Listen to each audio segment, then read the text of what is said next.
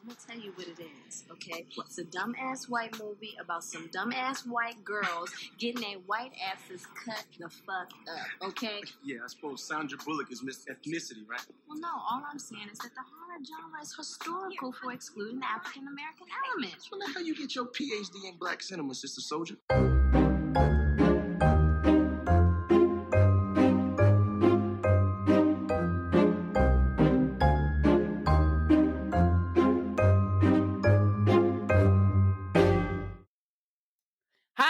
Everyone. Welcome to a very special episode of Afro Horror today. We're doing, um, I guess we could call this like a, a tandem episode. So, not only will you hear this episode on our feed, you're going to hear it on our guest feeds as well. So, you can kind of have both perspective. Um, so, I'm here with sisters Alma and Dahlia, who host a horror movie podcast called Nightmare on Fifth Street, where they recap horror of many genres. Um, so throw any movie at them and they'll find something to enjoy about it. Dahlia's favorite movie is The Devil's Reject, J- The Devil's Rejects, and Alma never gets tired of Nightmare on Elm Street. Hello, ladies. Hello, sisters. Hello. Hello. So excited. Yes, this is great. This is a great. Oh, it's called crossover. There you go, tandem. I was like, what's the word? When, this is our crossover episode. This is awesome. Um, first of all, I, I we've mentioned this before in like previous co- correspondence, but my sister is also a huge horror fan. Oh, yeah. And if I could get her to be on a schedule, she would probably do this podcast with me. But she's just, she's not that kind of person. She's not a planner. She's not going to set a calendar and she's going to forget. And Mhm. she's, if she was to do the podcast, she would probably be drinking wine and just yelling the whole time. So that would be fun. I'd That like to hear that one. I would listen to that. So she's more like a free spirit.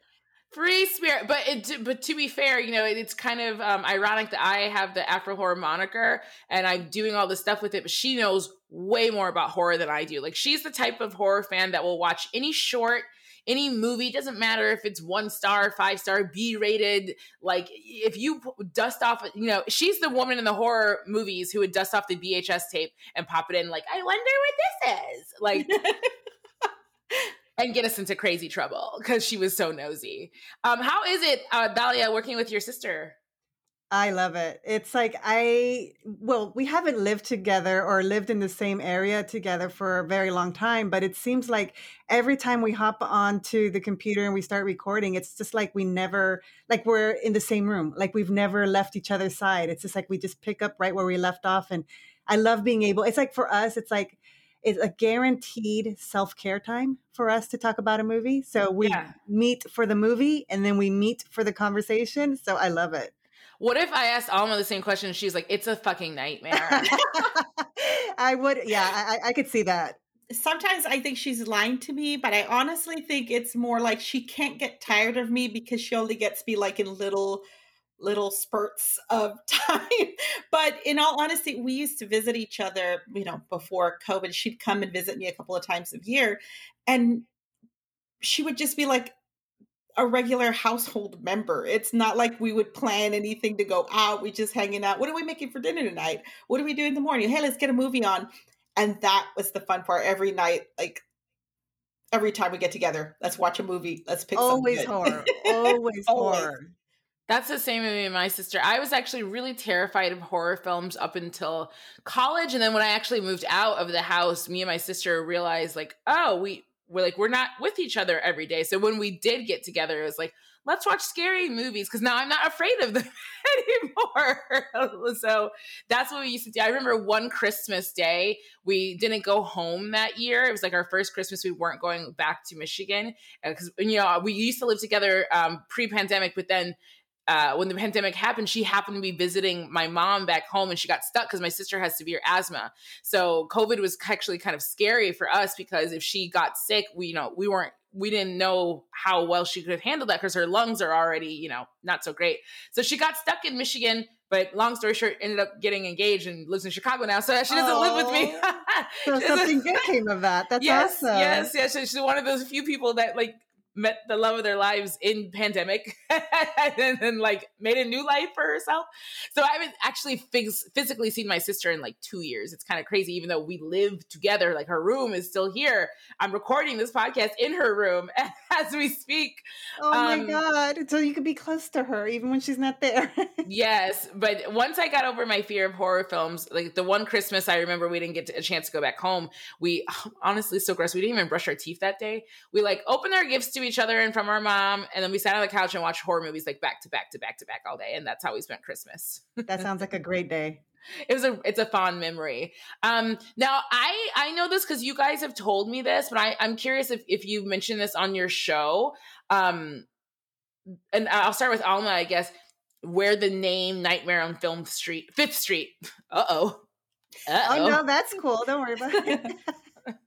Oops, there I go, tarnishing a brand. um, where the name Nightmare on Fifth Street came from. Okay, well, we grew up in a little house, and the name of the street was Fifth Street. So, and that is like the one house that all of us, there's four of us siblings, we always think that's our childhood home. We all grew up in there. I know uh, my two sisters, they had another address before, but I mean, I was there since I was like three or four. We grew up in this little tiny house.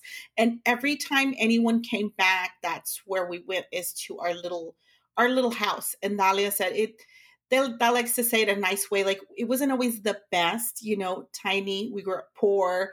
Uh, we seriously didn't have like anything. Like we had, we had movies you know and that little house though is our like our little our little safe space. Even my mom when she moved away and bought another house and um went off to work and everything we always kept that house and anytime she came back in town that's where we went. And so it's just kind of a play on where we used to live and the fact that it wasn't the best but we always had that that sibling bond a good relationship with us you know even though we were grown-ups and we well, the older ones, they they well, my younger brother, right? He likes to fight with my older sister. they, no, yeah, yeah, that's they what they all do. Wrestle. Yeah, I'm like, why are they wrestling? Oh my god, that's like, what they all do. What's going on here? I stopped wrestling with my little brothers or twins once they hit like six foot. I was like, oh yeah, this is over. Yeah, I know because they play dirty and it hurts, and I don't like that. I don't. So I'll just stand aside like they're gonna do their thing. I'm gonna be over here with yeah. Dalia. We're cool. I'm like five foot four, and um, all my siblings are over six foot. My sister and the brothers and my mom. So I was like, "Yeah, y'all can't play fight me. That's murder. That's attempted murder." That is interesting. Oh my goodness. and, um, but for for you, Dalia, um, and I don't want to spend a lot of time on this because we already, oh gosh, we're so over this topic. But um, you know, we had you had that incident with that other horror company talking about your name, but you specifically kind of had to lead the forge on that. Because the name is so precious to you as alma explained to you it's about your childhood. Can you just really quickly tell me how was it like did you feel more comfortable because you did have your sister to lean on during that like stupid time that you had to go through without all that arguing? Um and then how did you like mental health wise deal with like all of that internet bull crap so, um, well, the after afterward, yes, having Alma there, but I actually started all of it. No, I didn't. I don't mean it like that, but I mean I, I did the uh, back and forth uh, email exchange. So because I didn't want to, I didn't want it to go unsaid. I guess is the best way to say say it. And then I came back to Alma and I'm like, "Hey Alma, don't be mad." But so I actually did uh, responded before I talked to her, and um, I I think that yes, having her by my side helped a lot because afterwards then I was able to talk to her about it. Um, I was able to, you know, vent with her about, you know, because yeah, it, it, wasn't easy. We're a tiny podcast, you know, we're we're nobody, and then it's suddenly we're getting all this attention from this, you know, big podcast. It's like, okay, I, am you know, it, it just felt weird. It was very surreal. It was very weird. So, but yes, definitely having Alma with with me um yeah it really helped a lot and she was she was great she was like my cheerleader i loved it well she's a lot more eloquent with words i think i get like if i'm upset about something i get like two things it's kind of fighty or i'm gonna be like yeah and and you but you know dalia is much better she does take the time to like think things through and there's always a, a time that you do need to say something because you don't want to be squished on all the Yeah. time. You you take it once and then where's it going to end? No, that I think every sister relationship is like that because I am the smaller one. I told you guys I'm five four. I say five five, but the numbers don't lie. I'm the smaller one in my my family, but I am the chihuahua. Like I will bite your head off. And it's really funny because when people meet my sister and she's six foot and she's a big personality, they assume that she's gonna be the mean one just because of her like build. Um, and because I have what I call like a really good um anti bitch face. Like my sister has the resting bitch face where can she she can look kind of like mean, but I'm always really smiley, but I'm actually the mean one. So people people always get that confused. They they come to me and they think your sister and they think I'm not going to say anything and I go, "Oh, no, you messed with the right sister. You picked the right one today. It's the little one. You Arr. So I'm like scratching at them and my sister actually is the calmer one. She literally has to pull me aside sometimes and go, "You're. You're doing a lot. You're doing a lot." We're, we're at brunch. They didn't mean it that way. And I go, no, they did. And like, no, no, no, no, calm down. like, so I love um, that. We're at brunch. Calm down. all they said was, hi, would you like a refill? I was like, he said it with an attitude. No, he didn't. like, so um, I love sisters because there's always the balance between one of one person is is really like, Yep. And the other is like, Absolutely. well, let's just all be together. And my sister is such a peacekeeper. We're both um, Libras, but she's born in September Mm. um 28th and I'm October 21st. Or actually our birthday is like we're the same age every year for 2 weeks. So Oh, it's fun. very weird Irish twins. So Uh-huh. my sister is turning 31 this year. Um, on September 28th, and I'm 31 currently. So until I turn 32 in October, we'll be the same age for two weeks. And then my brothers are twins, and they're the same age always Oh my so my mom has like at one point of a year has two separate twin Oh, that's children. awesome. Oh my goodness. so i just love a pod but i think you guys handled that with such grace Thank and you. and such poise and as much as as much better than i could have i'm the feisty one so like i would have been like bitch yeah. Well, I I felt like I had to. I didn't want to be accused of like you know of of anything later. I was like, okay, you know, you you can be calm, and I can be, and but I. I think, like you said, like there's a one sister, you know, you balance each other out. Um, well, I think if I think we can also switch, so I can be the calm. one- I mean, I can That's be the true. feisty one, and Alma can be the, you know, back and forth. it depends on the situation yeah I'm- Exactly, i'm, yeah. calm about some things too like and my sister like freaks out on other things so it's that's true but for the most part it's me I also want to say too, um, um, and then we'll end that that little moment here. But I think um, you're Latina women. Uh, wh- what's your background? Do you mind if I ask? Mexi- Mexican. Mexican. Mhm. Okay. My mom is from Belize, born in Honduras, raised in Belize, and immigrated here. Um, we identify as Afro Latina.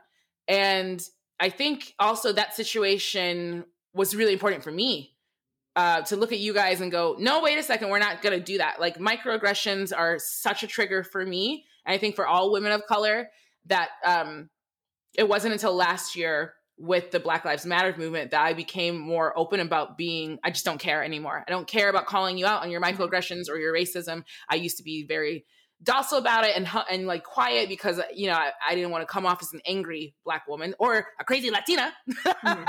so um so when I saw you make that post, I was like, yes, we ride at dawn. I love that. I love that. But you said you said it perfectly because I think you said after last year, and I think for me it kind of started when my mother died a couple of years ago. I'm like, you know what? Fuck it all. I'm I'm just I'm just done. And and now it's like a, I just yeah. I, I before like you said microaggressions. I just kind of like okay, all right. You know, I ignore it. I would I would ignore it, but it's like no. Fuck it. And I'm not going to ignore You're it. always told to ignore it, but Mhm.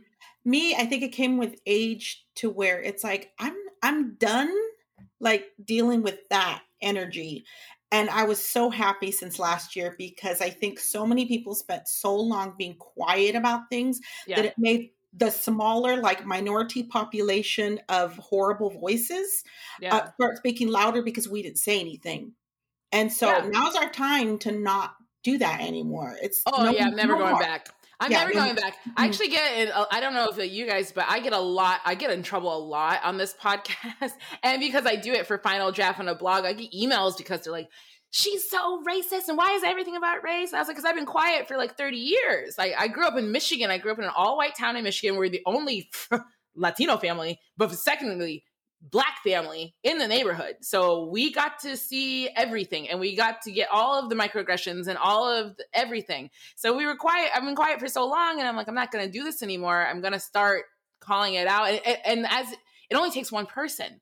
So you guys don't know how what you did helped other people to go, that's right. We don't have to. I would because um um I want to say her name is Soraya. I want to pronounce it right.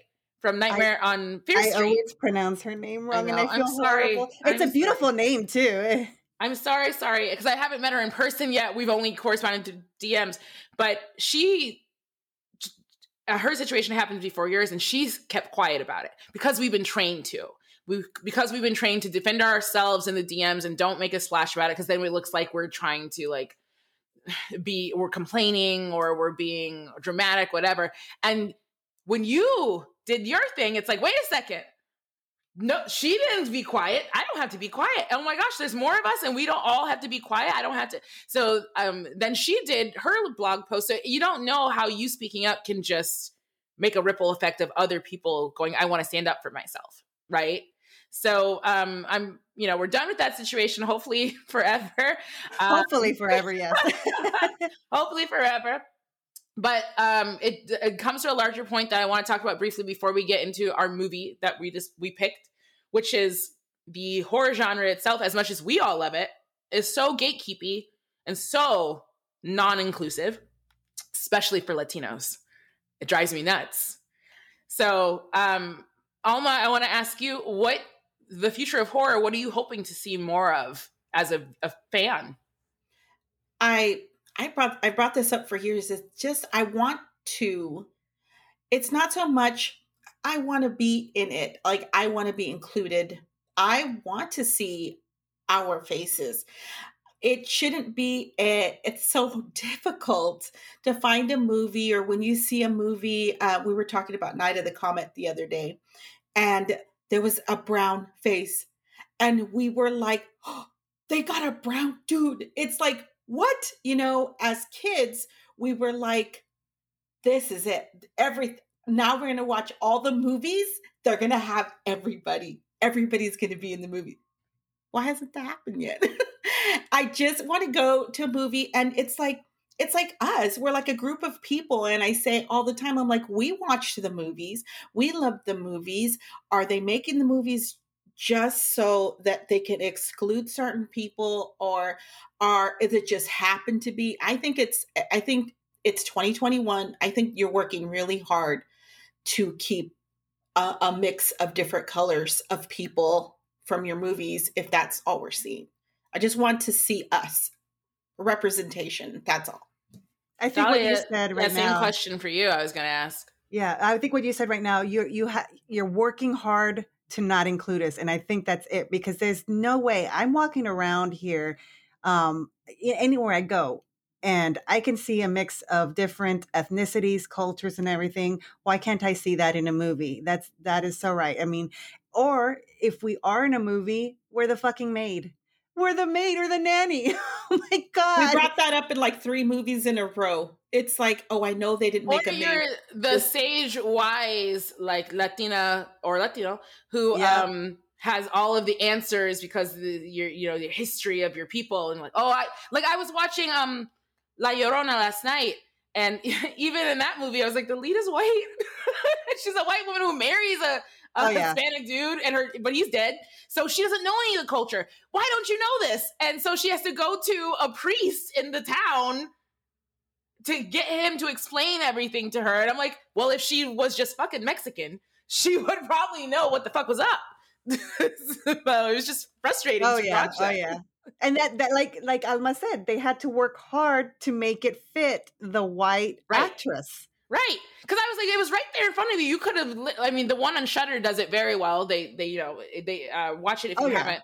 But this Americanized version, I was like, yes, we have to have a white woman with these um, Latino children, and none of them know any of the history of this folklore from their own culture because their dad never told them, and therefore their mother has no idea what's happening. So, yes, let's go find the priest. Let's go find the bruja. Let's go find everyone to help save this white woman and her kids. And I was just like, how did you drop the ball so hard on this? All you had to do was set it in a Mexican family.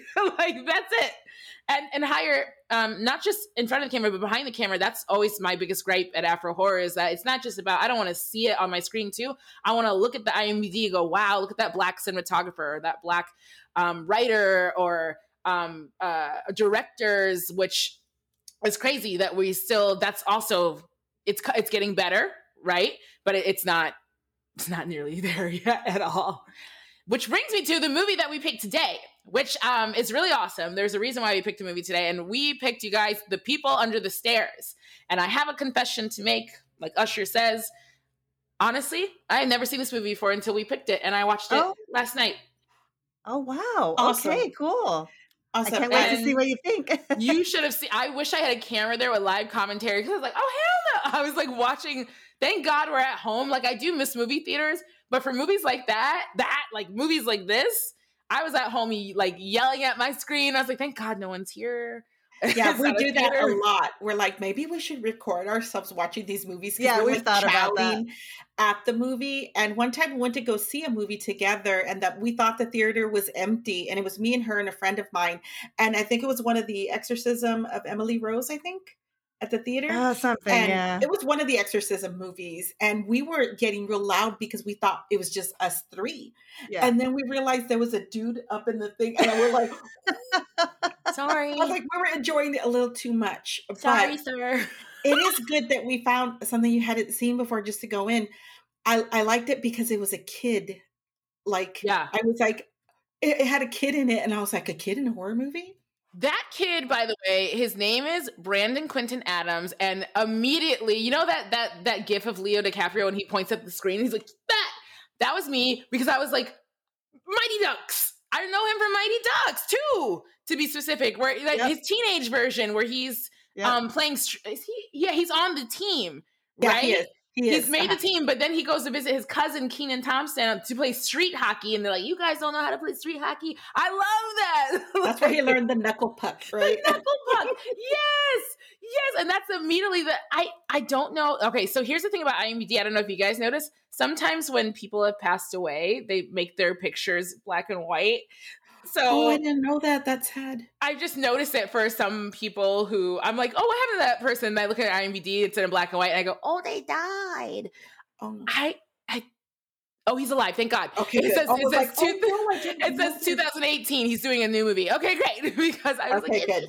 Because his IMDb photo is of him as seven years old, and it's in black and white, and I was like, did he die? And he's, he did some stuff later than he did he some stuff little. later uh-huh. yeah so i was so confused i was just like oh my god this is so sad um but yeah brandon quintin adams what else has he been in because all i like yep my the mighty ducks moonwalker the michael jackson film though the sandlot how did i forget him oh, from the, the sandlot. sandlot oh yeah oh my gosh I remember um, the Mighty Ducks a lot because I watched those I love too the much. Mighty Ducks. I Why guess there's I a new show. What? No. Why wouldn't you be watching the Mighty Ducks? It's awesome. It was it was awesome, but I'm like, it's a hockey movie. Why was I watching it so much? I know. it's the thing about me and sports. I hate sports. I don't. I mean, I don't hate them, but you're never gonna catch me like buying a ticket to go sit down and watch a sport. It's just not gonna happen. But um, if someone takes me for free, yes, I'll go. But I love sports movies, even though I know shit about hockey even though I grew up in Michigan and you know it's very hockey heavy, but I know nothing about hockey. But I love the idea of like people working hard to achieve their goal and going through obstacles, and maybe they don't win at the end, but they have community and family and teamwork. And I love. I'm a sucker for stories like that. It's like kind of like you also rooting for the underdog, and yeah, yes, It's Like great. I, dodgeball Oh, is riveting to me. I'm like, yes, the underdogs. Um, so yeah, this is my first time watching this movie, and uh, the kid, like you said, uh, that was really interesting to me, especially because he's, you know, he's black, and I was just like, what? This whole movie, he's he's gonna be okay? Like, is he, like he's the lead? So I was like, I, they can't kill him, so this is gonna be really great. Um, and so I, I'm so sorry if everyone's listening to this. We're gonna add Brandon Quintin Adams to our final boy um, list because we have like a really short final boy list of just men who've lived, you know, who aren't the final girls, but they're actually final boys at the end of the movies. And he's being added to that list. So we're going to give him his proper due. So this episode is dedicated to you, Brandon, but also Ving Rhames, who is not with us any longer. That one makes me sad. So RIP Ving Rhames. Um, for even though I did not like your character in this movie, like right? Yeah. I was that like, was why did why was did really I not hard. remember that I hated that I hated his character because he was he was an ass. It was like so mean to Fool. Yeah, He was I so like, mean to Fool. Fool deserves better. Mhm. My baby. And but the people under the stairs are really nice to right? which we'll get into. We'll get into. So let's start with this. We're gonna go through the IMBD All right. Wikipedia breakdown. Of course, as you guys are listening to this, well, actually, um, Nightmare on Fifth Street people, if you've never listened to Afro Horror, this is how we usually do it over here. For um, and since we're doing a crossover episode, we're kind of like gonna do it our way a little bit. But uh, I would love Alma and Dahlia to also include whatever they do in their show so we can mix and match. Uh, we go through the IMBD plot summaries. They're not always great. So, spoiler alert there, they're not always great. But um, so if there's a moment that we skip over or miss, my bad. Uh, you can tweet us about it later and yell at us.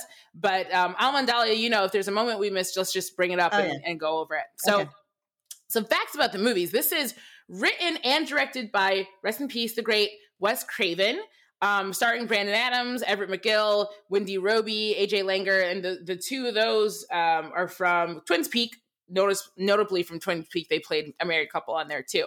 Um, it was produced by Alive Films. That's a really great name for a production company. Um, distributed by Universal. Came out on November 1st, 1991. Um, and it had a budget of six million and it made 31 million dollars. So Oh, wow. it's good. You know, it made its money back and then some, but also not so great. You know, it's not going to make like a huge profit at the at the end of the day. But for 1991, this is a big deal. Uh, this, this is a really big deal. So let's start with this. Point. Okay, so Poindexter Fool Williams is a resident of a Los Angeles ghetto. Let me stop right there. I actually had no idea it was LA. I thought it was like New York. yeah, I had no idea either. And yeah, when I read the summary, it's like, okay, now I know. now we're learning things we did not know. It looks very New York to me as someone who lives in Los Angeles. I'm like, where is this in LA? These high rise buildings. Um, he and his family are being evicted from their apartment by their landlords, the Robesons. The Robesons, who are believed to be a married couple, call themselves mommy and daddy, and they have a daughter, Alice. So I, Wes Craven to me, my one regret in life, and this is going to sound so selfish, my one regret in life is that I didn't meet Wes Craven before he passed. I know that has nothing to do with Wes. No, I mean, like that's that's especially because you're a screenwriter. I can totally see Yeah. that.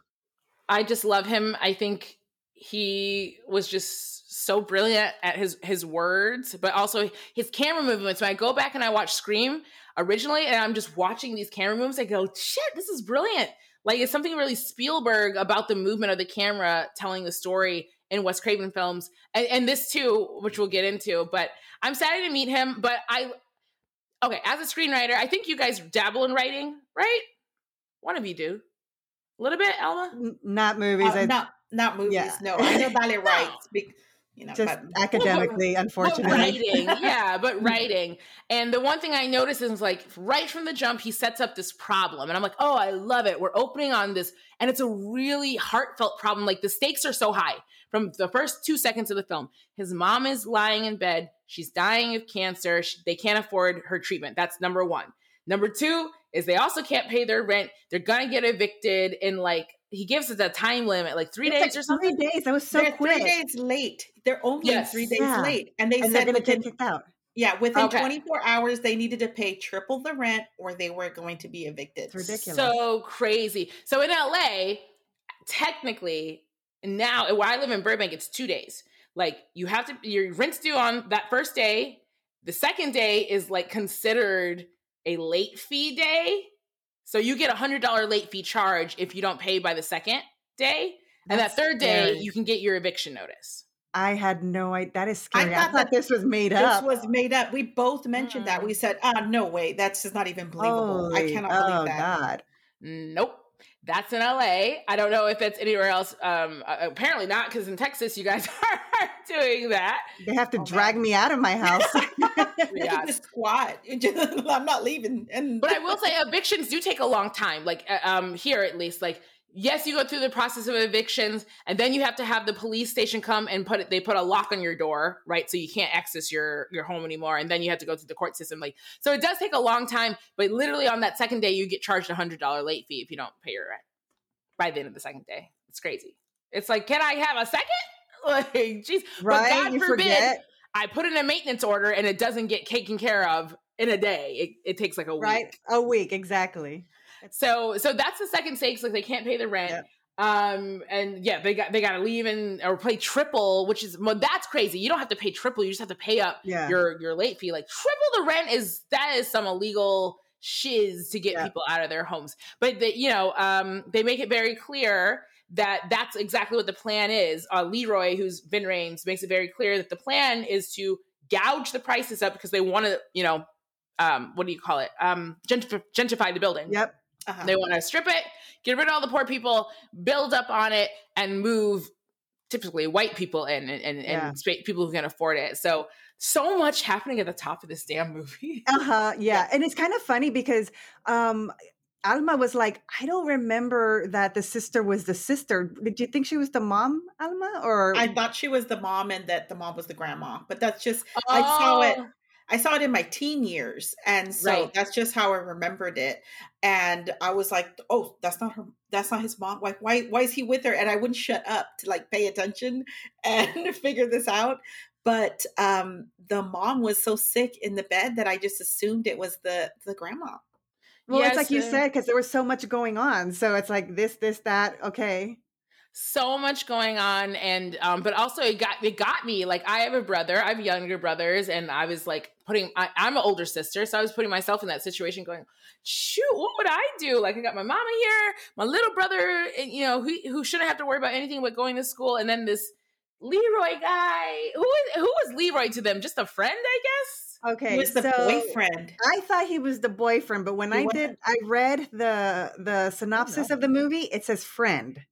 Yeah he Oh. wasn't get, he's uh, old to be a Yeah, 'cause- boyfriend That's what I. That's what I what I thought. thought. But the way he was like, there was a moment, and I'm not saying it's right, but there was a moment when he manhandled her, and I thought that's a yes that was a boyfriend he thing. said that that's true that did look like like i took it more of like a stepdad kind of feel and because he said don't Okay. don't talk back like and he, and she was trying to protect her brother um so i took it more like oh this is like a stepfather who may be a little handsy he was kind of a dick and he's wearing his like afrocentric garb I saw that. Oh my And I god! just like, how are you abusing these children? like you're wearing this like cultural print, whatever. It doesn't make sense. And it's really interesting though, like when I because sometimes in the movie I have to check back and think, a white man wrote this. How did he know? Like, how does he know all of these things? That's what I was wondering as well when I saw the way he was dressed because I don't remember. I saw it a long time ago. This movie originally, so I didn't. I don't think I really picked up on any of this, but I did do a little bit of reading, and it was talking about how, uh, it, like he, like Wes Craven, used the generic kind of ghetto uh, neighborhood and the apartment, like walking through, and there's like all these, you know. I'm using the quote junkie because that's what I was reading, you know, Yeah, yeah, yeah. and um and then i saw somebody say it's because he was setting it up like the way uh, well i mean we'll get into it later but it was supposed to be about capitalism and yeah. um the the the husband and wife brother sister whatever you call them are supposed to represent nancy and ronald reagan and so there's a whole reason for it so yeah I just got and and I just want to say real quick, and I and um Alma, I want to ask you. This is one of the rare occasions I've ever seen a white director, white writer and director write for black people, and it doesn't sound a hot ass mess and crazy. And I really take give that credit to Wes Craven. Like there are some colloquial things, but I, I just chalk that up to being 1991. I'm like, that's just 1991. That's just how everyone talked, and it was annoying.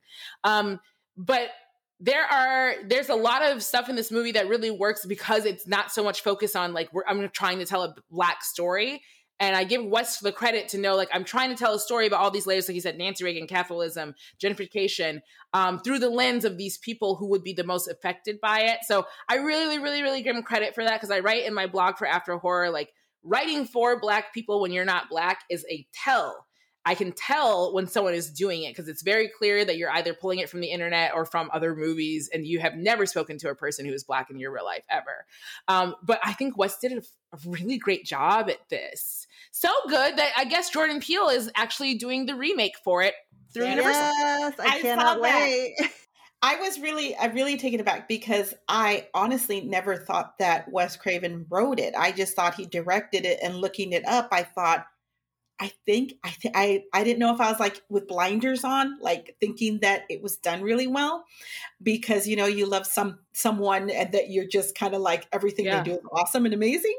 Um, but I really saw that. I thought he did a really great job um, distinguishing. I think it's like this marginalized community really well represented because he didn't make everybody a stereoty- stereotypical anything. Right, right. know? That's where he could have. He could have even even Leroy's character as this Afrocentric, but but he's he's not like the the textbook Afrocentric like the person that we see like online. He's he's wearing the garb. He's got the cultural patterns on, but he at the end of the day is just a really shitty person. And so it doesn't have anything to do with him being um, what I would call a hotep now. Um, he's just a really shitty person to this kid. And I think the balance between what Res- Wes finds is brilliant for this the script and I would encourage I'm not one of those people who are like if you if you aren't black then you can't write a story with black people in it because some of our greatest films have you know Color Purple is written by this is directed by Steven Spielberg. I don't care as long as you are reflecting the community properly. Um, I think a lot of people don't realize that uh, what's the movie that that um, Spike Lee just won an Oscar for? Black Klansman. That was written by two white men. I mean, Spike got the best screenwriting Oscar because he I I also, that. yeah, he, he. So the way you know uh, Hollywood works is really kind of crazy. But two white men wrote Black Klansman, and they knew they couldn't make this movie without having obviously black creators involved. So Spike Lee signed on to direct and produce. And then um, in our industry, if you write, if you rewrite thirty percent, about thirty to thirty three percent more on a script, like if you're rewriting it, you get screenwriting credit. So uh, obviously Spike came in and he made some changes to make the script better, um, more reflective, and he did that and ended up winning the Oscar for it. He deserves it absolutely, but I, I think a lot of people miss in that conversation is that Black Klansman's a great film, and for me personally, even though two du- white dudes wrote it, I'm happy it exists. Uh-huh. But they did it right. They said they they need to involve black creators. Let's get them done in there. Okay, so now we have a great film. So that's what I think about this when people say, you know, you shouldn't touch these stories. I'm like, well, we wouldn't have gotten this story. And this is a really great story, honestly. And now, years later, Jordan Peele is going to take over the story. And I'm so interested to think what the new. Okay, I want to play a game with you guys because Yeah. I have a pitch for this movie to be updated for 2021 Okay. it is it is outdated. Uh, um, yeah. just in the sense of, you know, Yeah. whatever. I think the way to I that I would do this film if I had the remake in my hand was the people under the stairs aren't actually people, but they're they're ghosts, the dead children's bodies of these that the couples have been murdering for a while. Um, that's how I would do it. Alma, what do you think? You I- pitch? I would agree with that in the sense that how would they be hiding? No matter what, Right, that's what I mean. they're affluent people in the neighborhood. Nobody, nobody hears. I know this happens in real life. Right. The hidden person, the person who's been kidnapped in the home, but it's usually in uh, neighborhoods that are they're not their neighborhoods, like where right, they're living. right. So And it it's usually not like 20 of them.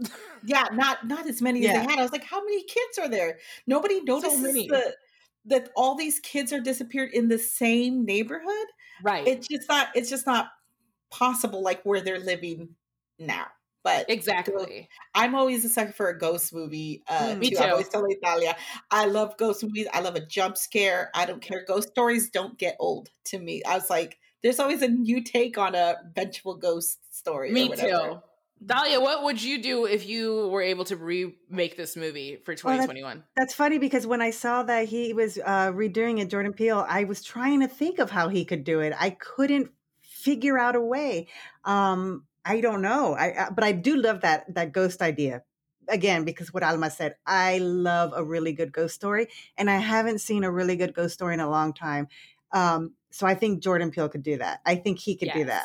Yes. So, fe- yeah, I want a ghost like story. it would be like the haunting mixed with children in the attic kind of thing. Uh, Thirteen know. Ghosts. Yeah, thir- yes, 13 ghosts almost, but like 25 ghosts in, in the basement. And they're all trapped in the basement, um, not just because of the door, but just because, like, okay, so maybe this is 13 ghosts. Maybe there's like incantation or something in the basement and they can't leave. Maybe I just ripped off 13 ghosts. but but similarly, similarly to that, to that. Okay, um, and then let's talk really quick about the ropes. because even though the, the plot summary in Wikipedia gives away in the first paragraph, the, it doesn't come out until like in the third act that they are brother and sister. Yeah. Uh, Yeah. It was the the whole time it's like mother, mommy, daddy, the way they're calling themselves. I just Uh, thought they were like trying to be like a Yeah, like a- 50s couple, like they're being just they're Yeah. just really weird. But later it's like, what? And how is that even possible if they're still saying the the same house? It says like they're inbred or um whatever. That means they come from generations of of in inbred. Inbred. Yeah. Oh, I didn't even think of that. Huh. Okay. Yeah. You know what's when that's the time I wish I had the camera on and uh, you know to live stream because I was like, oh, what the hell? like brother and sister, it's already bad enough that you're they're calling each other mommy and daddy. So I don't know if you guys watch Real Housewives. Oh no, sorry, it's Married to Medicine. No, No. sorry.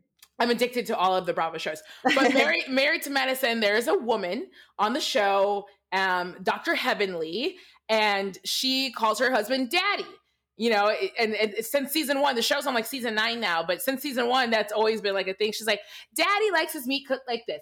Today we made Daddy's breakfast. Daddy's birthday's coming up. No, and she's serious about it. It's not a thing she does. Even on her Instagram, it's Happy Birthday, Daddy. And I thought of her immediately, and that's why I was like, oh, is this where Heavenly got it from? Like, are are wives just calling their husbands daddy?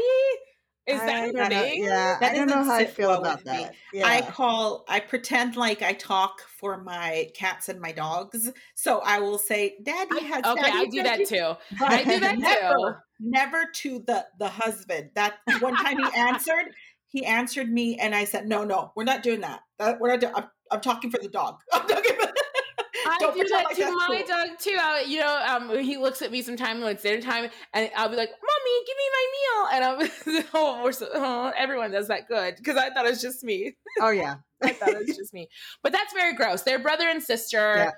Um, there's so much about this movie that I can't wait to talk to you guys about because, and we're gonna wait till we get there because I was just like, what the hell am I watching?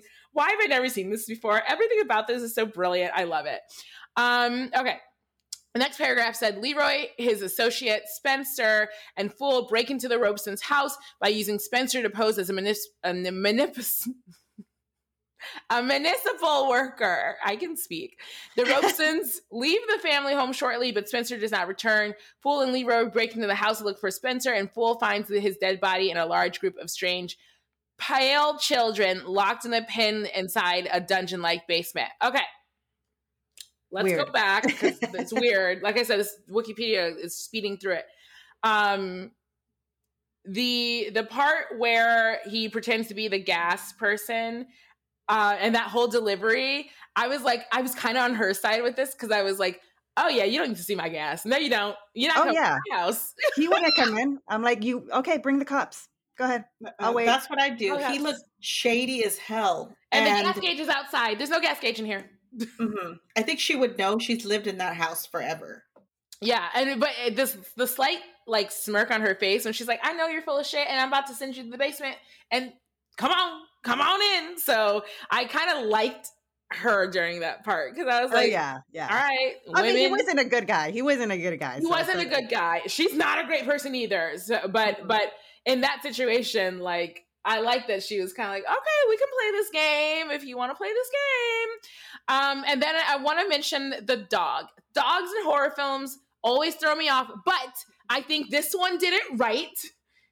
Oh, wait, actually, I take it back. It did it right up to this point.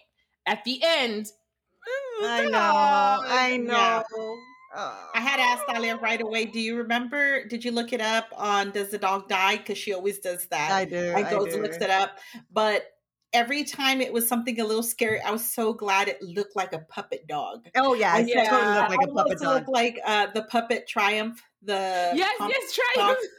uh-huh, and I was so happy for that because I was like, oh my gosh, please don't take yourself out of that dog. As soon- moment. Yeah. As soon as you see the dog, you think that's the first thing in the horror movie. It's like, please, No, please, no.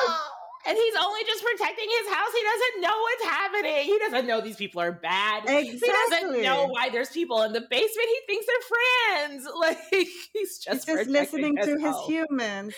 I was so, you know, my heart. I was watching um Don't Breathe. You ever seen Don't Breathe? Oh yeah. Mhm. Yeah, and then what they do with their dog in that movie, and I was like, okay, good. They do it right. They don't kill the damn dog. Thank God. He gets hurt a little bit, but he's alive.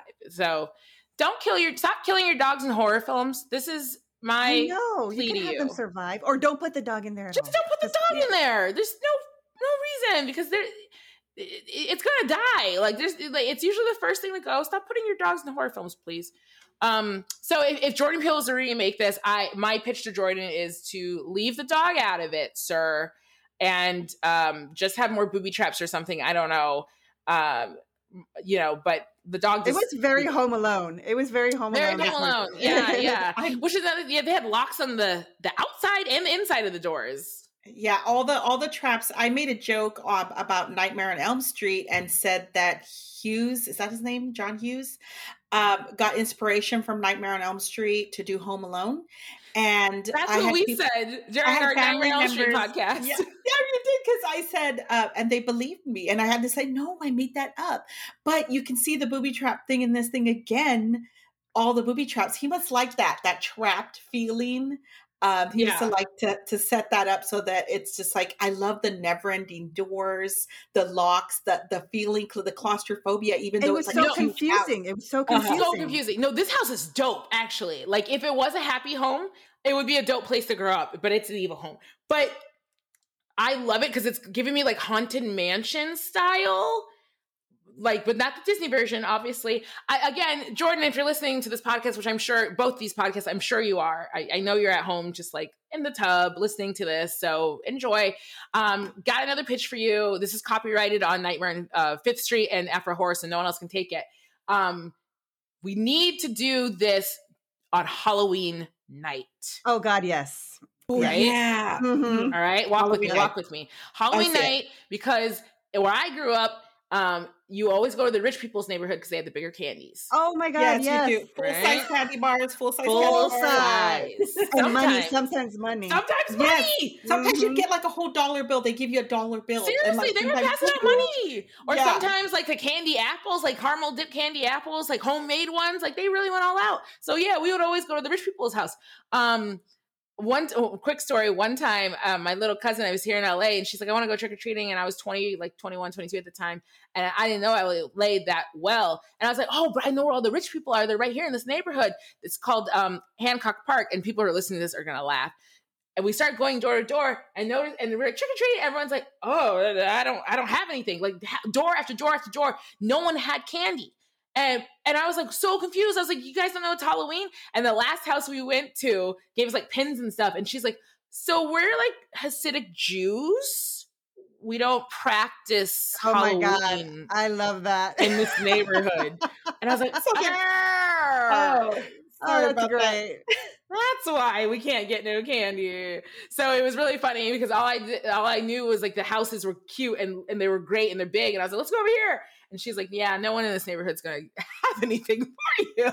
So Oh, your poor cousin. Did you go was- to, go we somewhere else? we just went to CVS. I just bought her a bag of candy. I was like, this is ridiculous. Like we spent like an hour doing this. But okay, so so Jordan, please, it takes place on Halloween night because this movie takes technically takes place in one night, which is insane. It's the longest night in the world, um, or a course over a course of over a day and a half and a night. This movie takes place. So Halloween night. Imagine if it's one of the kids, um, same kid, you know, with uh, with his pseudo uncle, maybe not so assholeish this time, but actually a good ish Yes. uncle. Make 'em good. Make 'em make good time. good. They're going trick or treating to the rich house, and then oh, there's that one rich house that never has anything. They only leave a bowl of candy outside the door, but the, they get to the house and the bowl of candy's empty. Damn it! Ring the doorbell. Oh my. God, no, don't ring it. the doorbell. Yep. No, ring the doorbell. They have money. They have candy. Let's go in there. Um, I hear they're rich, and then you know we this huge mansion with all these booby traps for you know. There we go. That's the. I am liking that. I like the, the the way to get them into the house. The Yes. empty. Yep, I love But that. in the That's perfect. Are ghosts of the children that they have killed. And I think don't make the the couple assholes from the top. Make them look like a really good couple. Like, Yeah. oh my god, they're so friendly. Remember, they they're so cool. Mhm. They don't mind us coming in the house. They la la la la. And then Yep. and then you see them behind closed doors, and they're like, literally. Hold on, let me write this down. Call Universal. and they do a wink. They wink to each other. Exactly. I smell children. true. We're not walking into creepy people's homes these days. We're We're just not not. doing it. We're not. Uh-uh. We're just not, have- not. They have to be selling something to get you to come in. I'm not walking in your house. I'm not letting you in my house. So Right. how am I going to go into your house? You got to. I'm gonna go to your house, right? Yeah. I'm going to it's Halloween night, and I'm gonna accidentally, you know, stumble in because I hear you're great people, and then you turn out to be the absolute worst. And it'll also make the interactions with the cops more organic too, as they go Oh, on in the story, yeah. because they're like, no. Everyone knows you. You teach at the local blind school. You teach at the and, and you're the pastor of the. Everyone knows you guys. I I I'm that. telling you, Jordan, call me now. Um, I wrote a note down on my pad that says "Call Universal Studios." There you go. It's gonna call happen. them. I'm gonna hit zero for the operator to say, "Yes, can I speak to?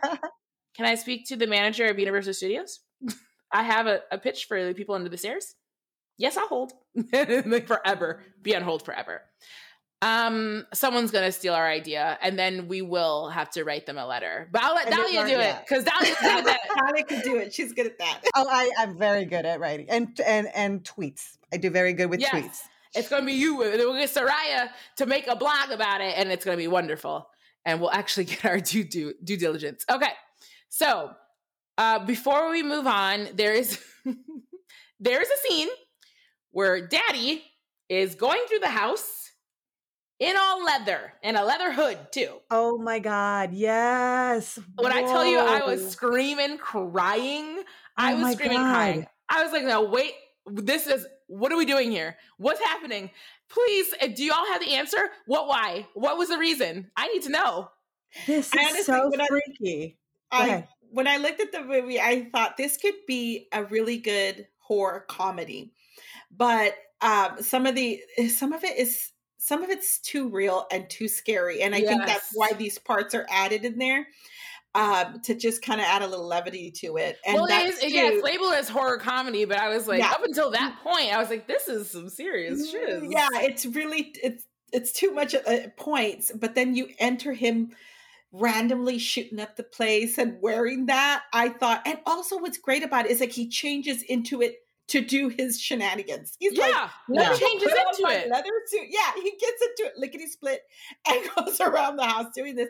And I like that it did that because then it made it a little less like watching it as a like a 12 or 13 year old when I first watched it. Yeah, you Right. could laugh a little bit. Yeah. Otherwise, you know, the whole uh cannibalistic, you know, Yeah. having It would have been a kind of- lot. It would have been a Yeah. lot. Yeah, It's- we because needed it's a relief. it's a realistic setup here. There's no ghosts, It there's nothing supernatural. Yeah. There's no virus is killing people. This is like it could be a real People, world. people are the worst. Yes. Yeah. Uh-huh. Well, and so Surprise! The virus that kills people is real too. Take that off. Cross out your bingo card. Virus that kills people. Crossed off for this this, this century. Did you hear that Australia's reshutting back down because of the, another strain? oh no, I didn't. I heard that Oh, today, and I was like, "This is never gonna end." I was just like, but that's okay. I'm not leaving my house. Um, no, we're here too. I'm not going anywhere. Right. Do you know it makes sense now when I watch these older films and I think I, I look back at the movies that come out today today or in the last 10 years and I go, wow, they were so creative. And then I go, then I watch movies like this and I go, wow, you totally just are honoring this movie. Not I don't want to say steal or mimicking or copying. I just want to say it's just so what I'm trying to say is American Horror Story season Ah, one. Yep, that's what it I thought. makes It too. sense Mhm. now. I was it makes total sense. I'm like, clearly Ryan Murphy or someone watched this movie and was like, "Oh yeah, a house and this guy."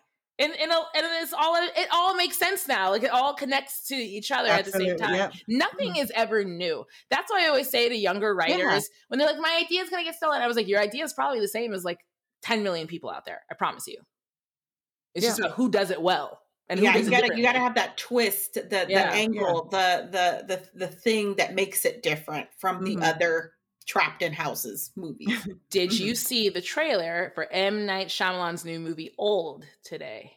no, I have not. I haven't Okay. been on anything. I'm not going to spoil it for you, but you're going to have to watch it because it. he, he's one of those that's like, yes, the idea is not new, but he makes them, he puts a twist on it and makes it different. So I think you'll really like that trailer. We're getting a lot of trailers. We had Werewolves Within yesterday with um, for Josh Rubin's new werewolf movie. We had Escape Room Two. Like we're, it's going to be a great year of horror. Got a lot of Oh stuff yeah. happening. Well, because everything's starting to open back up, you know, Yeah, slowly, it's but yeah, so, yeah. I've been Yeah. watching every time I get an email looking for new trailers, and I'm just looking at everything. I could just watch trailers like all day. Oh man, that, yeah, that's my favorite. My sister's favorite thing too. The trailer app on Apple TV. She just like watches trailers all day long. Um, I don't know when this podcast will be coming out, but Conjuring: The Devil Made Me Do It is coming out on June fourth, very soon. So can't wait to see that. Is that only Um, coming out into theater, or are they going to do one of It's the those like you can watch it It's a great only in the question. theater? I That's- only seen it, it only in theater? I'm not going. in the theater. Yeah, because I'm like, how? I'm not going to theater either. I, I heard I, I heard you on uh, one of your previous shows say that, and I'm like, I'm so glad I'm not the only only one who's just like, I just I don't want to go to the theater yet. I will pay fifty dollars. Name the price. I'll watch it at home. You could Name make your more price. money. Yes, your you could make more money. I don't have You people could. in here. We could. I'll pay per head of everybody in my house. 50, 50, Right. 50, 50. I will don't charge a door fee. Yeah, it's, I it's coming out on HBO Max too, so it'll be in Okay, theater on the same day, so we can watch it at home. Thank God, right? Like that's be dope. Could you imagine in your home, lights low, everyone's around mm-hmm. the couch, and like we can watch it together? Like, I, Yeah. I do honestly feel the same way as you, Alma. They're sleeping on this like same day streaming thing. I'm like, you might as well just do it. Honestly, Yeah. it's not even about the pandemic anymore. It's a great Mhm. idea. Disney has the right idea. I'll pay thirty dollars to watch Mulan from home. Absolutely. Yeah. I'll pay thirty dollars to watch Black Widow from home. I'll do it, and anyone who wants to come see it, I'll charge them ten, and I'll make a Yeah. profit of fifty. And or if they want to borrow my password, they need to They'll cash at me still twenty make- five dollars. I'll still make the money. like I'm yeah, still and they'll still it. make a lot of money. They'll still, still make, a lot, of money. money. They're not So- missing out on any money. We're still going to give it here. If anything, you actually might get more favorable reviews. I'm telling you, if I went to pay to see Mortal Kombat in a theater, I don't think I would have liked it as much. The fact that I got to watch Mortal Kombat from home and like pause it and then rewind, and then I got to laugh a little bit, I was like, it made it more enjoyable. If I had paid 30 bucks to go to IMAX, I'd have been pissed. I'd have been pissed about it. So listen to us, you guys. This is the best crossover episode. We're giving you pitches, tips, ideas, strength, beauty. Um, okay, one last thing on Daddy's costume, and I promise you I won't mention it again. Did you think, or did it come to mind that he has that costume and he wears it for his sister? Yes, I did. There was Oh, a moment. There was a moment where because they never actually show them, not even kissing, Mhm. but Yeah. they allude to a few things. And there was a moment where it made it seem like his punishment was going to be something in that suit. So, uh, but it was very brief, very quick, and it was just thrown in real quick, and that was it. It was done and over with. And I was like, ew. But again, uh, they, they didn't make a big deal about it. You, we, we're just assuming that they. well, that's a they stuff. submission suit. Right? like if Exactly, we're yeah. talking about Mhm, Kate, yep.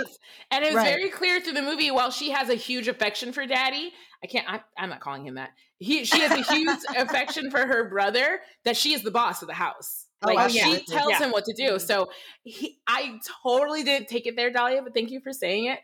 That's a submissive submissive suit, and he does get punished. he does. She does and do I it. never thought of it. I never Yeah. thought of it. But Oh, you could got tell she was the boss. You could tell he listened to her at every point. He did whatever she said. Yep. So, and I mhm. want to see the I want to see this movie now. I want to see Mommy and Daddy Dungeon subs. Uh, no, Uh. I'm sorry, listeners. This this gross. Um, All right, so moving on to the next paragraph. The Robesons return and Fool flees while Leroy is shot to death by Daddy.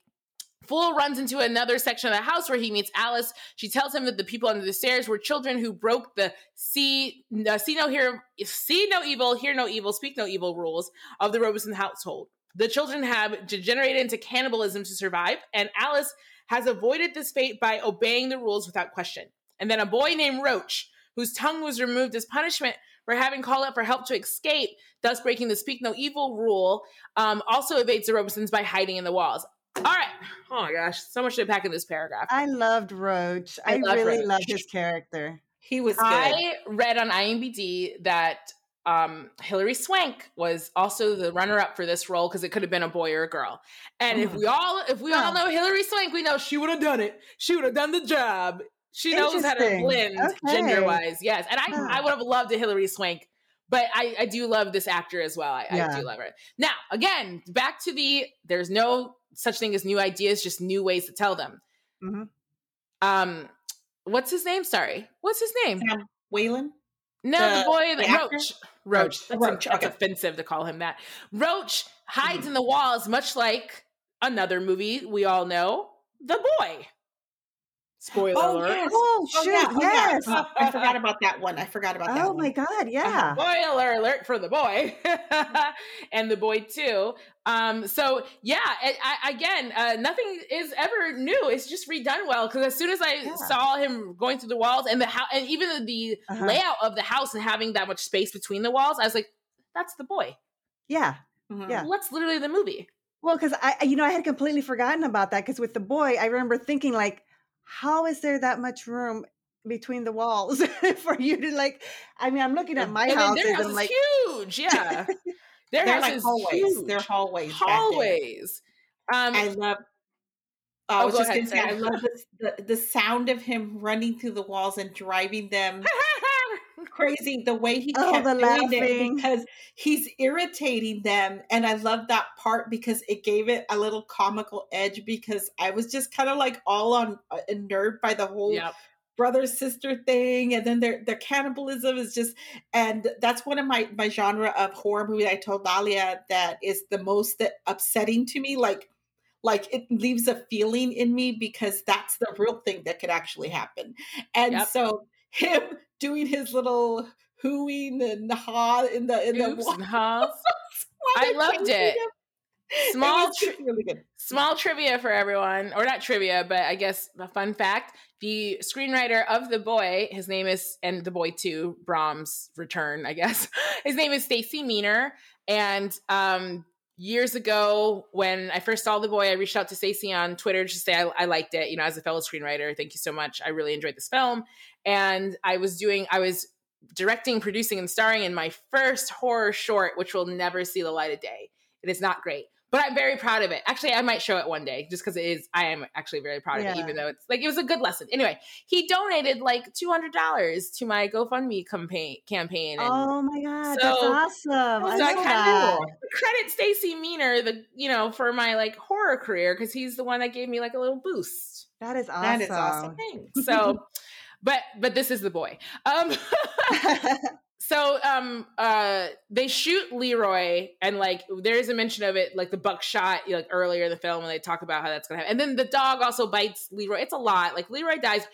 Didn't feel sad for him because he was a dick. He like pushed Mhm. Fool out of the closet. Wasn't gonna let him hide with him. Leroy got what was coming to him although it's very very sad. Um and then the hear no evil, see no evil, speak no evil. It's so funny because growing up, that was such a thing. Like, remember we used to have like, do you guys remember what's the monkey? Little The, figures, yeah. no, what's the monkey? The the monkey called for that um clothing line Oh, that was really popular for surfers and skateboarders. Paul Frank. Paul Frank that's a monkey that that's one with the monkey brand with the monkey. it has like a little sock monkey type thing Yes, I was Uh-huh. obsessed with Paul Frank, and he would always have the T-shirts with you know covering the eyes, the ears, and the mouth. Obsessed. I had every Paul Frank like TV show. Oh, of course, there's a notification I did not want because my computer is wonderful. Sorry, guys. Um, but yeah, that used to be a really big thing growing up. To see no evil, hear no evil, speak no evil. You know, thing. And I haven't honestly heard it in, until this movie again in such a long Yeah. time that I was like, wow. It's But still yeah, around. uh, th- when he stuck his tongue out too, um, Roach stuck his so tongue out. good. Yeah. hmm That what I special. I, that effects. I, I think it was the effects team. It's so good. Like the effects in this movie are really great because they're all practical.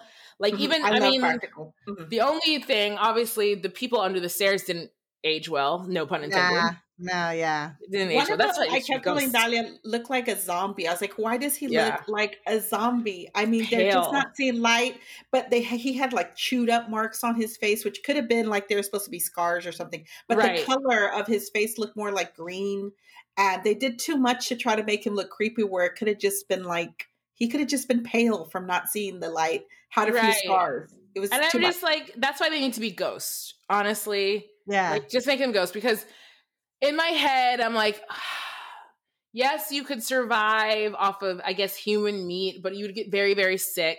Mhm. and none of y'all would be alive if without like There proper too many. sustenance. There's way yeah, too there many. was too many of them, and they weren't giving a them lot. food. They're like they got a hold of flashlights, but she didn't say they were getting a hold of snacks. Nobody was grocery shopping for them. How are they alive under there for so long? And not even that, but just like I always go to the place of like practicalism of like, okay, so where are you pooping?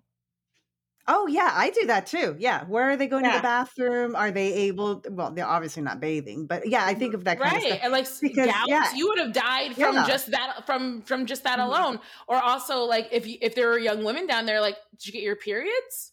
Mm-hmm. Infection from the Infection, fact that they had their ears or eyes chopped off, which you didn't see because they said it was like hear no evil, like eyes uh, right. tongue or ears, but you only you didn't see anybody missing eyes or ears. Right, right, right. So- So that's why I think they have to be ghosts because just you know, realistically, I know suspension of belief is a thing, but also like I can't get over the fact that none of y'all would be alive. like in Right, the house yeah. would smell so bad, like a Oh, stench yeah. that would leave the house that people would know. People would Mhm. know. They would just know. So I'm telling you, call me Universal or call us, call all of us.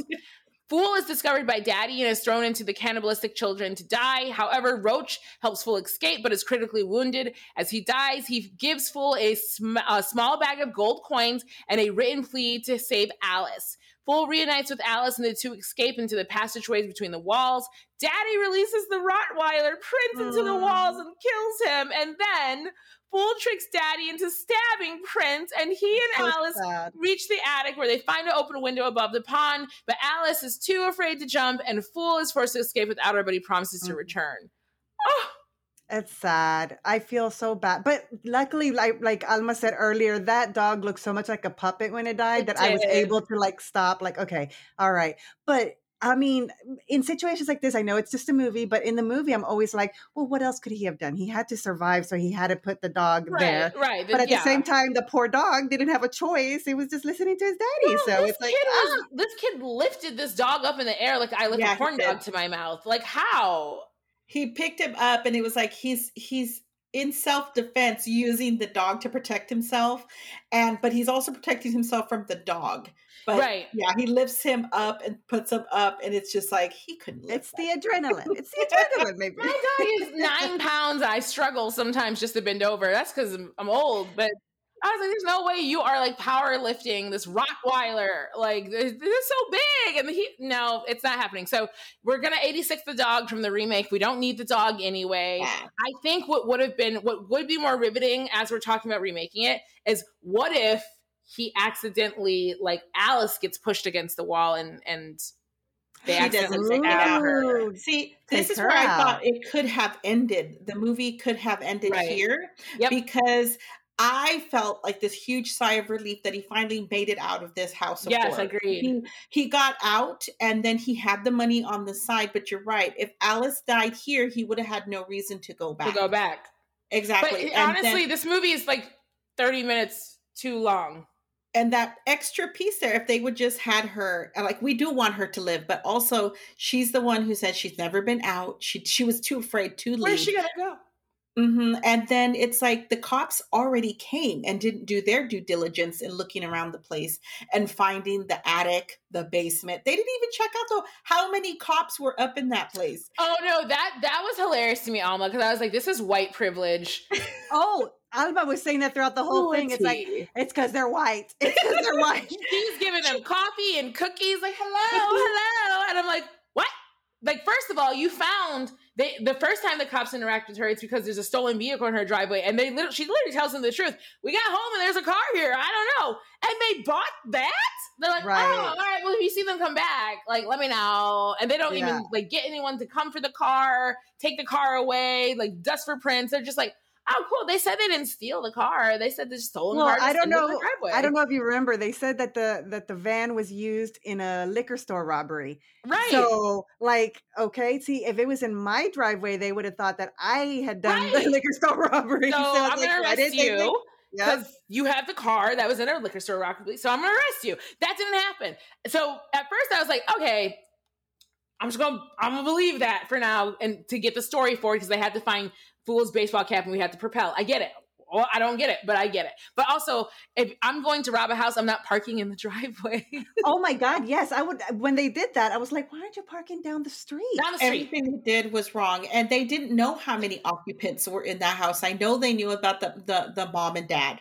I know they knew that there was a woman and a man, but they didn't see both of them leave the house. So when they initially went Fool and um, Leroy, when Leroy. they first, when they first went up the house, I was like, why aren't they making sure nobody else is in the house? So They're just loud cops stomping showed through up- the house. yeah, the cop showed up once and then a second time, and they still didn't find any reason to hold these guys on anything. You've just- been to this house twice in the matter of a couple of hours at this point, and you're just like, oh, we don't, we don't need to check the basement. Oh, oh, there's a child's room up here. You said you had no kids. Oh, we lost her a long time ago. Oh, that makes sense. I'm sorry. I'm sorry for your loss. All right. Right? I'm taking your word for it. Yes. All right. But it's believable because they're white, honestly. Like, Uh-huh. at the end of the day, I was like, this can't be a, a black family or a Latino family. Ever. uh-uh. so the fact that they're white, I'm like, I get it. She she Mhm. had cookies and coffee.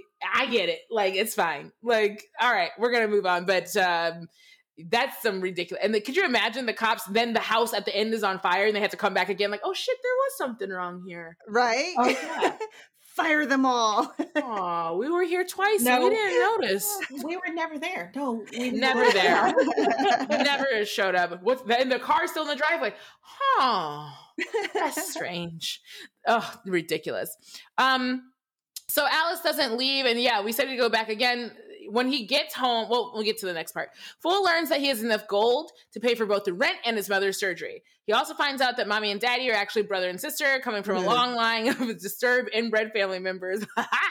they started as a family that ran funeral homes, selling cheap coffins for expensive prices before entering the real estate business, leading them to become greedier and more unhinged. Then Fool vows to return to help the wrong. He reports the Rob- Robesons to child uh, affairs, and the police come. That's what we are just talking about. They investigate the house. Fool sneaks back in while they're investigating and reveals to Alice that she is not their daughter, that she was stolen from her birth parents, as were all the children in the basement.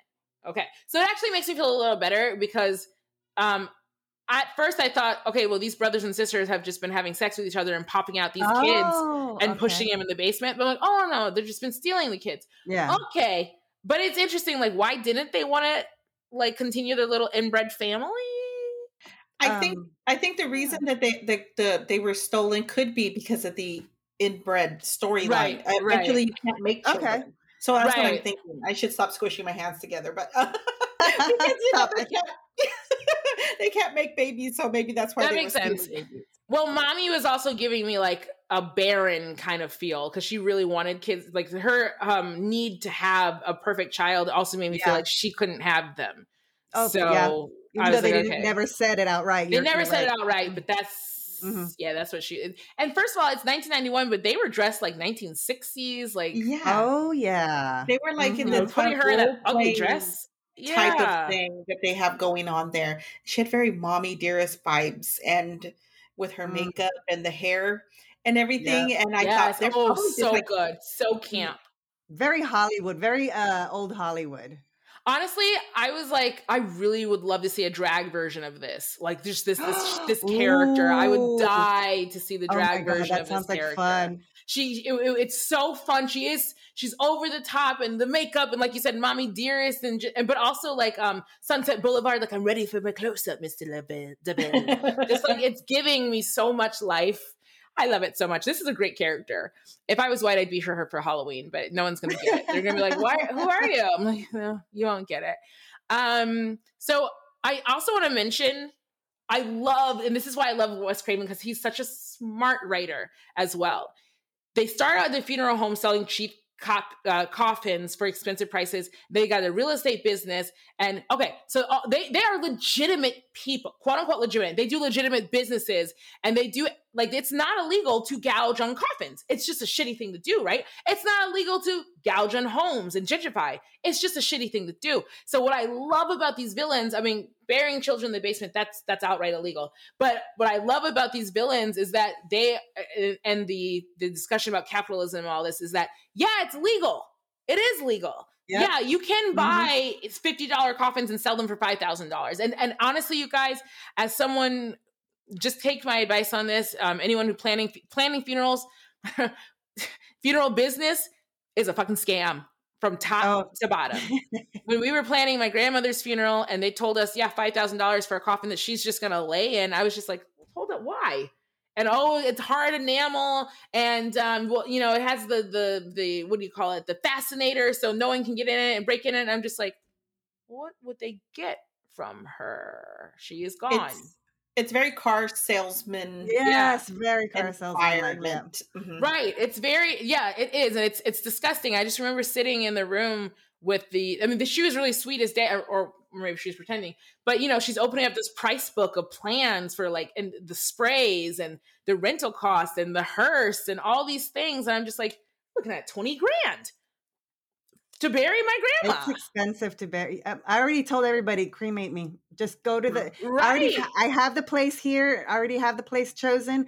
It's very cheap. Just cremate me, and um, we're done with it. My mom says the same thing. She's like, take take my urn, go to Belize, put it on a beach, leave me the f alone. And I'm like, bet because Aw. that whole pro. And then you're planning a funeral, you're too distraught to even consider like, why are we spending two thousand dollars on flowers that are like so? It so I love that Wes Craven was like, we're not going to make these just like surfacely bad people. We're going to make them legitimate business people who Yeah. are just using the ropes of capitalism. Yeah. That, eh, that's how it's designed, but it's shitty because Mm. They're it- it- you know, greedy. yeah, Greedy because they're literally sitting on a pile of money that they're not even using. They're just just Right? piling it up bigger That's what I was bigger, like. taking and taking. I read in a review where it was like, yeah, like the the Donald Trump of just Yes. taking the money, mm-hmm. doing anything. Yeah. They don't care about anybody else, and they're they, but they're also not doing anything with it. They just They're not doing it. anything with it. Literally, like they they could adopt children, but no, they're still kidnapping children and bags of coins and stuff. And I'm like, they're not investing it. They're not putting it into portfolio. They're not donating it to charity. They're just and the greed is getting bigger, and it's hilarious because they're also paranoid. Because I'm like, why don't you put it in the bank? Probably don't trust people at the bank to do the books and numbers because it shit won't add up, right? Like if the IRS is to get onto that money, they would know Uh-huh. the books aren't adding up. So and they don't want to get taxed. They don't want to pay get taxed. taxes. That's all. It's so true. It's so Yes. So honestly, Jordan Peele, back to you again. If you take away the ghost and you take away the the the uh um well, we'll get to there, but the incest and all that stuff, you could just have a really scary story about capitalism. Oh, yeah. the day. And just the money that's just sitting there that could help an entire community, which we'll see in a minute, and it Mhm. it does finally. But it's ridiculous. I love Wes Craven. I miss you so dearly. I miss you on this earth. You're so wonderful.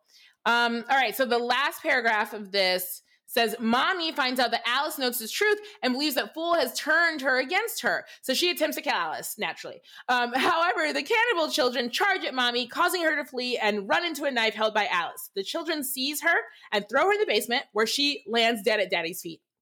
Daddy finds Fool at the vault, where Fool sets off explosive, de- uh, explosive, dem- explosives, demolishing the house and causing the money to blow up through the crematorium chimney and into the crowd of people outside. Daddy is killed in the explosion. Alice and Fool reunite in the basement. Meanwhile, the people outside claim the money distributed by the blast, Mm. and their freed children venture off into the night unnoticed by other people. Yeah.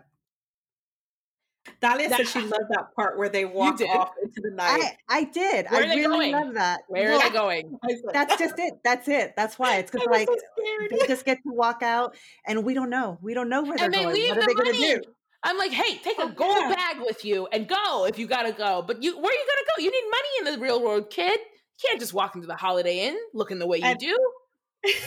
and I know they had a lot of cash, and I was like, I can't believe he blew it up because fire.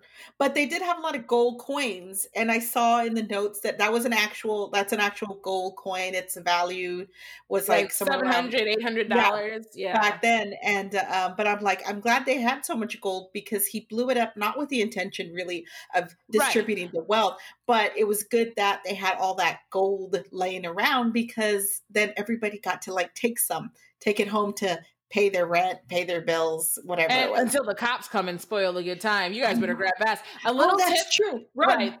The cops. Wait, wait. We have to take care of the situation. We're gonna need you to. We gotta check the whole house. Oh, now you want to check the house, assholes. Little tip from your auntie Charday to everyone here. I'm sure Alma and Dahlia will agree with me on. Never grab the money out of the air. Go for the floor. Yep. Yep. Everyone's trying to grab the money out of the air. You're not gonna get as much. That's Get on the floor. Grab what's on the floor, you guys. You're missing out. Okay. I'm just teaching you a lesson right now. Stop grabbing money out of the air. You look like fools. Fools. Um, also, I, I, I, I'm assuming that Fool takes more that more coins with him because yes, it's really cool. The, the bag yeah. that he got will take care of the hospital bills and the rent. But we get honestly, we got to get out of that apartment. oh yeah. Oh god, yeah. That's not only that they were the last tenants there so now they're, they they got money let's go find somewhere else to go Mhm. because Like, it was hold, yeah, you can hold sad. out and get. You can do two things. You have the money, but pretend like you, you pretend like you don't want to move. So then the company is like, "Well, how much does it take you to move?" You There can you go. your Yep. price and then take that money. And you know, I'm telling it's portfolio investments. I'm teaching you the game right now. um. So okay, there's a part in this trigger warning that is going to deal with like pedophilia that took took me for a surprise, but also it wasn't a surprise too because I was anticipating it. Mm. So the first interaction Daddy has with Alice, Mama, mommy leaves and says, "Don't hurt her too bad," and it's it's inferred that he's going to whip her. I thought it was going to beat her. He said, "Remember, not on the face," because she says, "Go for the body," and you know, whatever. Then Daddy comes upstairs at the end of the movie in the attic in his garb, and Yeah. he's breathing so grossly Ugh. to because because she's i'm not going to describe it she it's a situation where i was actually like ooh did we need this one though like they're already so horrible did we have to already like sink to this level of like pedophilia too like so um that one took me surprised that was the, that would be my only critique for this movie is like you can just trim that 10 seconds we could, yeah, we could have done without that because I told Alma, it's like, how come I didn't remember that the first time I watched it? I did not remember that at all. Yeah, yeah, exactly. But this time it it was very obvious. I'm like, yeah, th- that didn't need to be in the movie. It added nothing to the movie. added nothing like he's already an awful person we're not going to hate him any more than we do so just to put um just to have that image out there i was just like i didn't ah, that's why it's hard Yeah, for was me to watch horror movies too like this because i go oh everything's going great and then you get hit in the face with something like this you go god dang it can we just not like do this? You can you can use your imagination as much as you want as to how horrible they are because they're already showing mostly what they're yeah. how horrible they are. And then that part came up and i was like oh gosh and Yeah, mentioned i was like we probably just blocked it out because that's that's what out. happens with a lot of those those topics that they would put in movies where we thought it wasn't needed we already knew they were bad why why did they have to show anything and it's it was at really such a late stage of the movie. It's like sh- the third Right? act where Yeah. I'm like, so what do we? What do no, Exactly.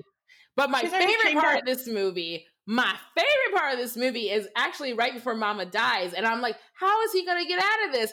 And the little girl comes through the ceiling. I have always loved that part. The way she flies down and lands on her. It's You beautiful. guys, when I told you I was cracking up in my apartment, like I probably sound like a crazy lady laughing at herself. I was dying. I was like, no, she didn't come through the ceiling. It just land on her like that. Yeah, That we did a was lot of laughing because there were a few parts where I was like, why did I not remember this really? Because it breaks up the tension really good. It's like, It get out of the house again. Why is he still in the house? They're still in the damn house. Get the hell out of the house. And then, you know, these little parts in it that make you laugh so like funny. we're really well so well placed. funny. I don't know if Wes actually wanted that to be funny or if he was really like trying to make it like a big old hero moment. But I was like, "Yo, through the ceiling and like feet first. like it was so great. I, I always like to think of like the the stunt person who did that too. It's like they must have had so much fun doing that. Well, it would have to been two pe- stunt people to do that, I guess. Yeah. It's it's it's brilliant, and I've never laughed so hard. Um, I wish I was with my sister. We would have been like cracking up. I have to call her after this and tell her that. So yeah, the money goes outside, and the children they just walk away, and and Fool's a hero, but it's got kind of a Get Out vibe at the end where um you don't get to see the aftermath of it, but you know, like this kid's not getting away with these two white people ending up dead, even if they are evil in the beginning. Like, and he blew up a house. The consequences are coming. Oh yeah. I think There's so, yeah. bodies in the house. There's in the house. There's yeah. there's everything. He left things in the vehicle that had Mhm. his well at the time 91 they Right. were really doing DNA, but you know, I mean he had his little Boy Scout uniform thing that he was using inside the van and everything. So and also the guy in there, his body, Leroy's body is Yeah, directly associated to their family. Yeah. So Mhm. Yeah. So you know, you know, your your heart sinks because you're like, yay, happy ending, but you're also like, he's not something. He's gonna get, you know, they're gonna catch him, and it's gonna happen. It's 91. He's a little black boy, but so Yeah. Well, that's what I liked about Attack the Block because at the end of that movie, Attack the Block, they they do actually show he, they show that part because they usually don't show any Right. kind of conclusion. And that one they did. They brought it to some kind of conclusion. They show them going off to jail. Um, well, I'm, I'm curious to see what they're going to do with the second one, but I Yeah, yeah mean, me too. uh, but yeah, but you do see him getting in, you know, being arrested. So that Yeah. was you see something. And this one, you're right. You, we know it's coming, but we don't see. We, don't see what's see to happen. Cops are late. They were they're twice at the house and somehow can't find the way back to their house at the end of the the shoot. But that's the movie. Um, as a first time viewer, I really did enjoy it. I I I am excited. I like the first thing I googled was like, is it like is it being remade? And then I saw Jordan's name attached to it, and I said, oh, good, because I actually remember watching the Horror Noire documentary that's on Shudder, and he's actually a huge fan of this film. Um, it's one of his favorites, so I trust his hands with it. But if he, you know, wants tips from me, little old me, or us, you know, we pointed out some good stuff. You know, today I think would make the film better. Um, but that's up to you, Jordan. That's uh, that's up to you. You- Whatever you do with the film, you do with the film. So, out of um, five gold coins, uh, I'll start with Dahlia. What are you going to give the people out of the stair under the stairs? Um, I think four. Yeah, definitely four. Is And there for me, that's a really good score. Yeah, I Yeah. think that's a good score. I was going with a solid four as well. I think it stands up to to, to time. It's it almost does, yeah. is it almost 30 years old or is it 30 years old already? 1991. So yeah, yeah. Holy, oh. I love it. The trapped the trappedness being uh, Yeah. uh just I, I think it's a little long otherwise uh, I do think, like you mentioned earlier, a little like 30 minutes too long. Sometimes that's my only w- one thing that I complain about in some horror movies is because we really get into the movie, really try to find everything we can enjoy. But I'm like, it's a little too much. It was like the, the part you mentioned, could bit. happen. just a little, little too long. when he leaves the house, it's like you shouldn't be going back there. yeah, Yeah, no reason to and go back. no reason. Um, but I get it. He liked the little girl, and and you know he couldn't get her out, and he had to go back. But in in the remake, I hope he doesn't get to get out until he gets her out. I hope they just stay in the house. Yeah, honestly. So because when I- you can keep it inside the house, I think it, Right. it, it makes it more scary. There's more tension, the more anxiety. Yeah. Yeah. when he when he left and then he went back, and I was like, "Well, I'm not afraid anymore because you're not afraid anymore." Like I've lost my anxiety. Like you said, the stakes are gone, so now you're just like being an asshole. There you go. That's true because now you're actually breaking into the a house, right? Yeah, you're, you're yeah. having a meeting. Um, I'm gonna give it a four as well. I, I think there's a lot of high points in this. I'm I'm knocking one point just from that that third act and that also that scene with Yeah. Alex. I felt like was unnecessary That's the same reason, yeah. but I really love this film. Um, I think Wes Craven did a brilliant job with it. I love all the themes it touched upon. I thought it was interesting and something different. And we don't get films like this anymore. Like it's this took a risk. This is a risky ass film, and this is what I call an original. because I now I see the threads of it where everyone else was inspired by, you know, The Boy, American Horror Story. I can see the threads of that film and other horror pieces. So I really enjoy it. It's going to get a four out of five for me. Um, so tell me, Nightmare on Fifth Street, what's up for you guys coming up soon? Anything we should get excited about? You want to go ahead, Alma? Go, go ahead, Dale, because I, I Okay. answered the last time because we just did. We just had an interview um, with Rachel Reeves over at Remorque. Yeah. So um, we would. I, I like to take turns. I go. I answered a similar question, so Dale can answer. okay. So yeah, so that that interview was fun. So we got that interview in Remorgue. Um, season two is starting for us soon. So I don't know when this you're going to air this one, but um, then we should be started by then. Uh, so season two, we're going to have. Oh, we have lots of good stuff planned, but um, we're going to go to Mexico City in November. Hey! And that's the one. Well, of course, we're looking forward to all our episodes in in, in, in season two, but we're we're trying to figure out a way to do an episode out of that trip. So yes. we're, we're our heads. Yeah, yeah, we're trying. We're trying. So we're we're gonna make it work somehow. And Uh, then could you do the Curse of La Llorona and um, well, yeah, we're gonna figure something out because. I love Mexico City. have you done um, an episode on that movie yet? We did, yeah. The, Oh, the curse of to it. Yeah, the Oh. curse of La Llorona. The curse The- of uh, Right, right, right, right. Okay, the Mhm. white one. No, the No, no, uh, the real one. Guatemalan. Oh, okay. What's the other one? What isn't the other one called? No, the other one is just gotcha, gotcha. It's not the Yeah, curse. there's- though. it's confusing. It's, uh, yeah. Oh yeah, In that- you're right. That's right. Yeah. It, we when we first watched it, we didn't know which one we picked. Remember? yes. and then it was like, oh, okay. This one was more like a like a drum uh, like a well, it was Dramatic really art house film. Yeah, Yeah, exactly. Yeah. it was a beautiful movie. The one we ended up watching. So we're glad we didn't accidentally choose the other Yeah. one that you mentioned. I want to hear your commentary on the other one though. Oh God, we've avoided watching it for that reason, though. But You've well, never seen maybe it? we'll see. No, because Oh of my that. Please, please record yourselves. Just do Okay. a live watch watch it, we'll watch recording. You don't have Okay. to, talk, but just do a live watch recording of it We'll so I can Yeah. listen to it. It's We'll gonna see. be We'll be, hilarious. okay. It's we'll, we'll streaming on Hulu. Just putting Is it out it? there. Yeah. Okay. Putting it I'm writing that for down. you. Writing that down right now. it's gonna be so fun. Uh, it's gonna be so fun for me. Oh, and, and the other thing we're doing is we're going to do 31 days of Halloween. So we're going to have uh, each day we're going to put s- we're going to put out some uh, an episode. So um, Woo, yeah, lots of good stuff. We have yeah.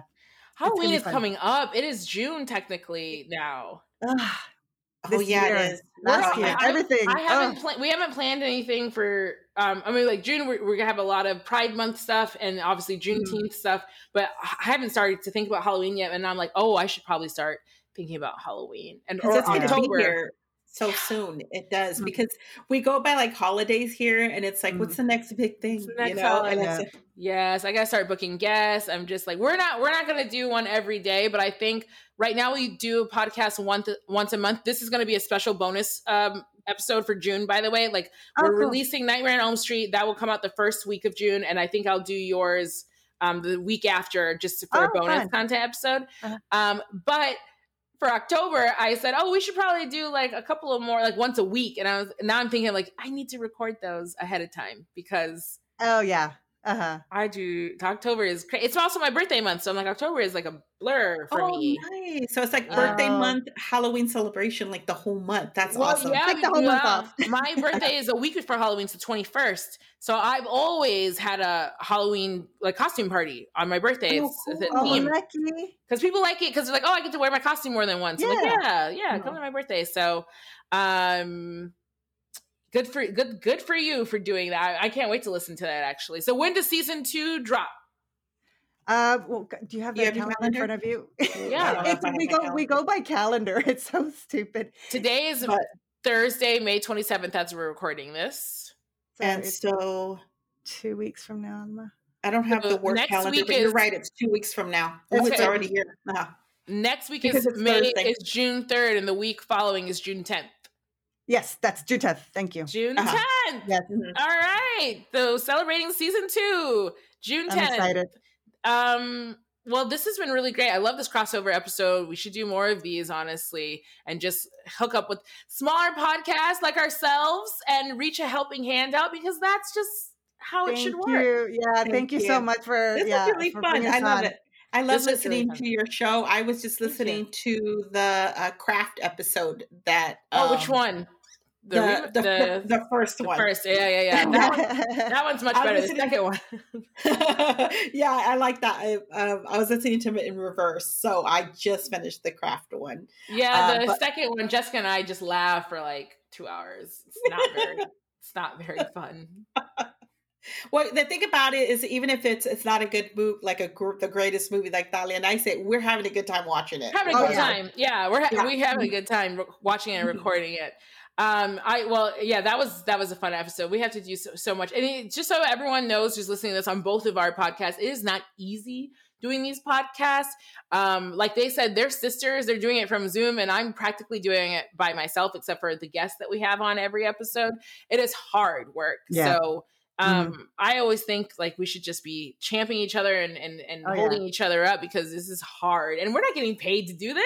Mm-mm. All right now, like Nope. We're just doing this because we love horror.